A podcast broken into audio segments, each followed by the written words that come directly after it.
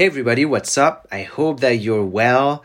And today I want to talk to you about drums and how they relate in some odd ways to writing.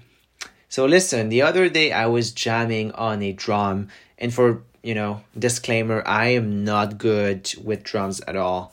I suck. Um can't keep the beat.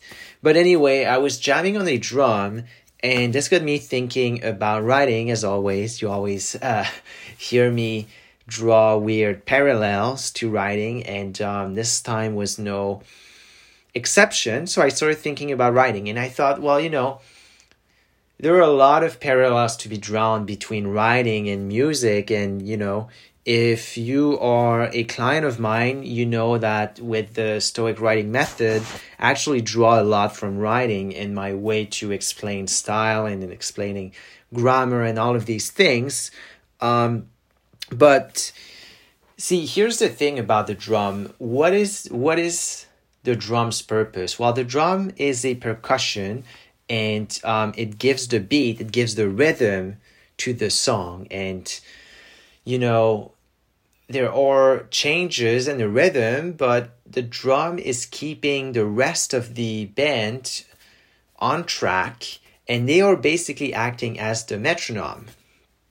And that's why it's so important for drummers to be able to keep on keep on the beat.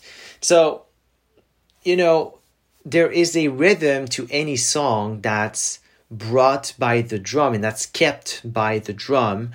And it's actually really important to understand that when it comes to writing because you will change the words, you will change the sentences, and you will change a lot of things as you go from page one to say page 200 in the book that you're writing or, or in the, you know, in the ebook or the article.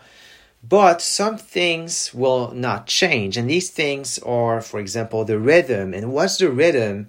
Well, the rhythm is, you know, the pace of the sentences and the feel that you get from reading those sentences. And they are not all the same, but they follow a certain pattern.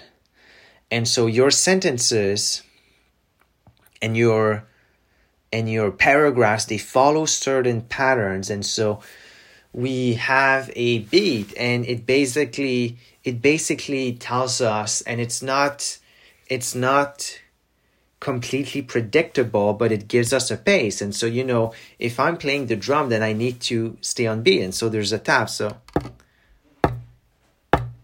one two three four. One two three four and so on and so forth. And you know there's a different speed. And there are books that read that are that read super quick. And there are books that read super slow.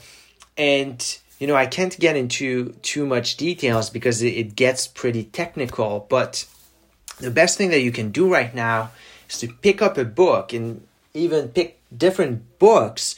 So right now my desk there's um Ulysses by James Joyce, which is a very classic novel, and there's also a history book called The People's War Original Voices of the American Revolution. So if I open these books, I know for a fact that the pace is going to be different.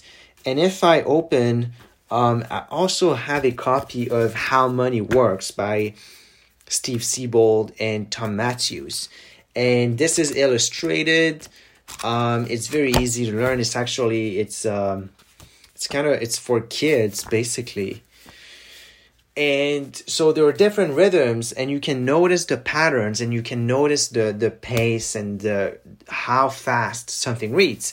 So there's one thing that you have to keep in mind as you write. It is that pace. It is that rhythm because a lot will change during the book, but the pace will not change that much.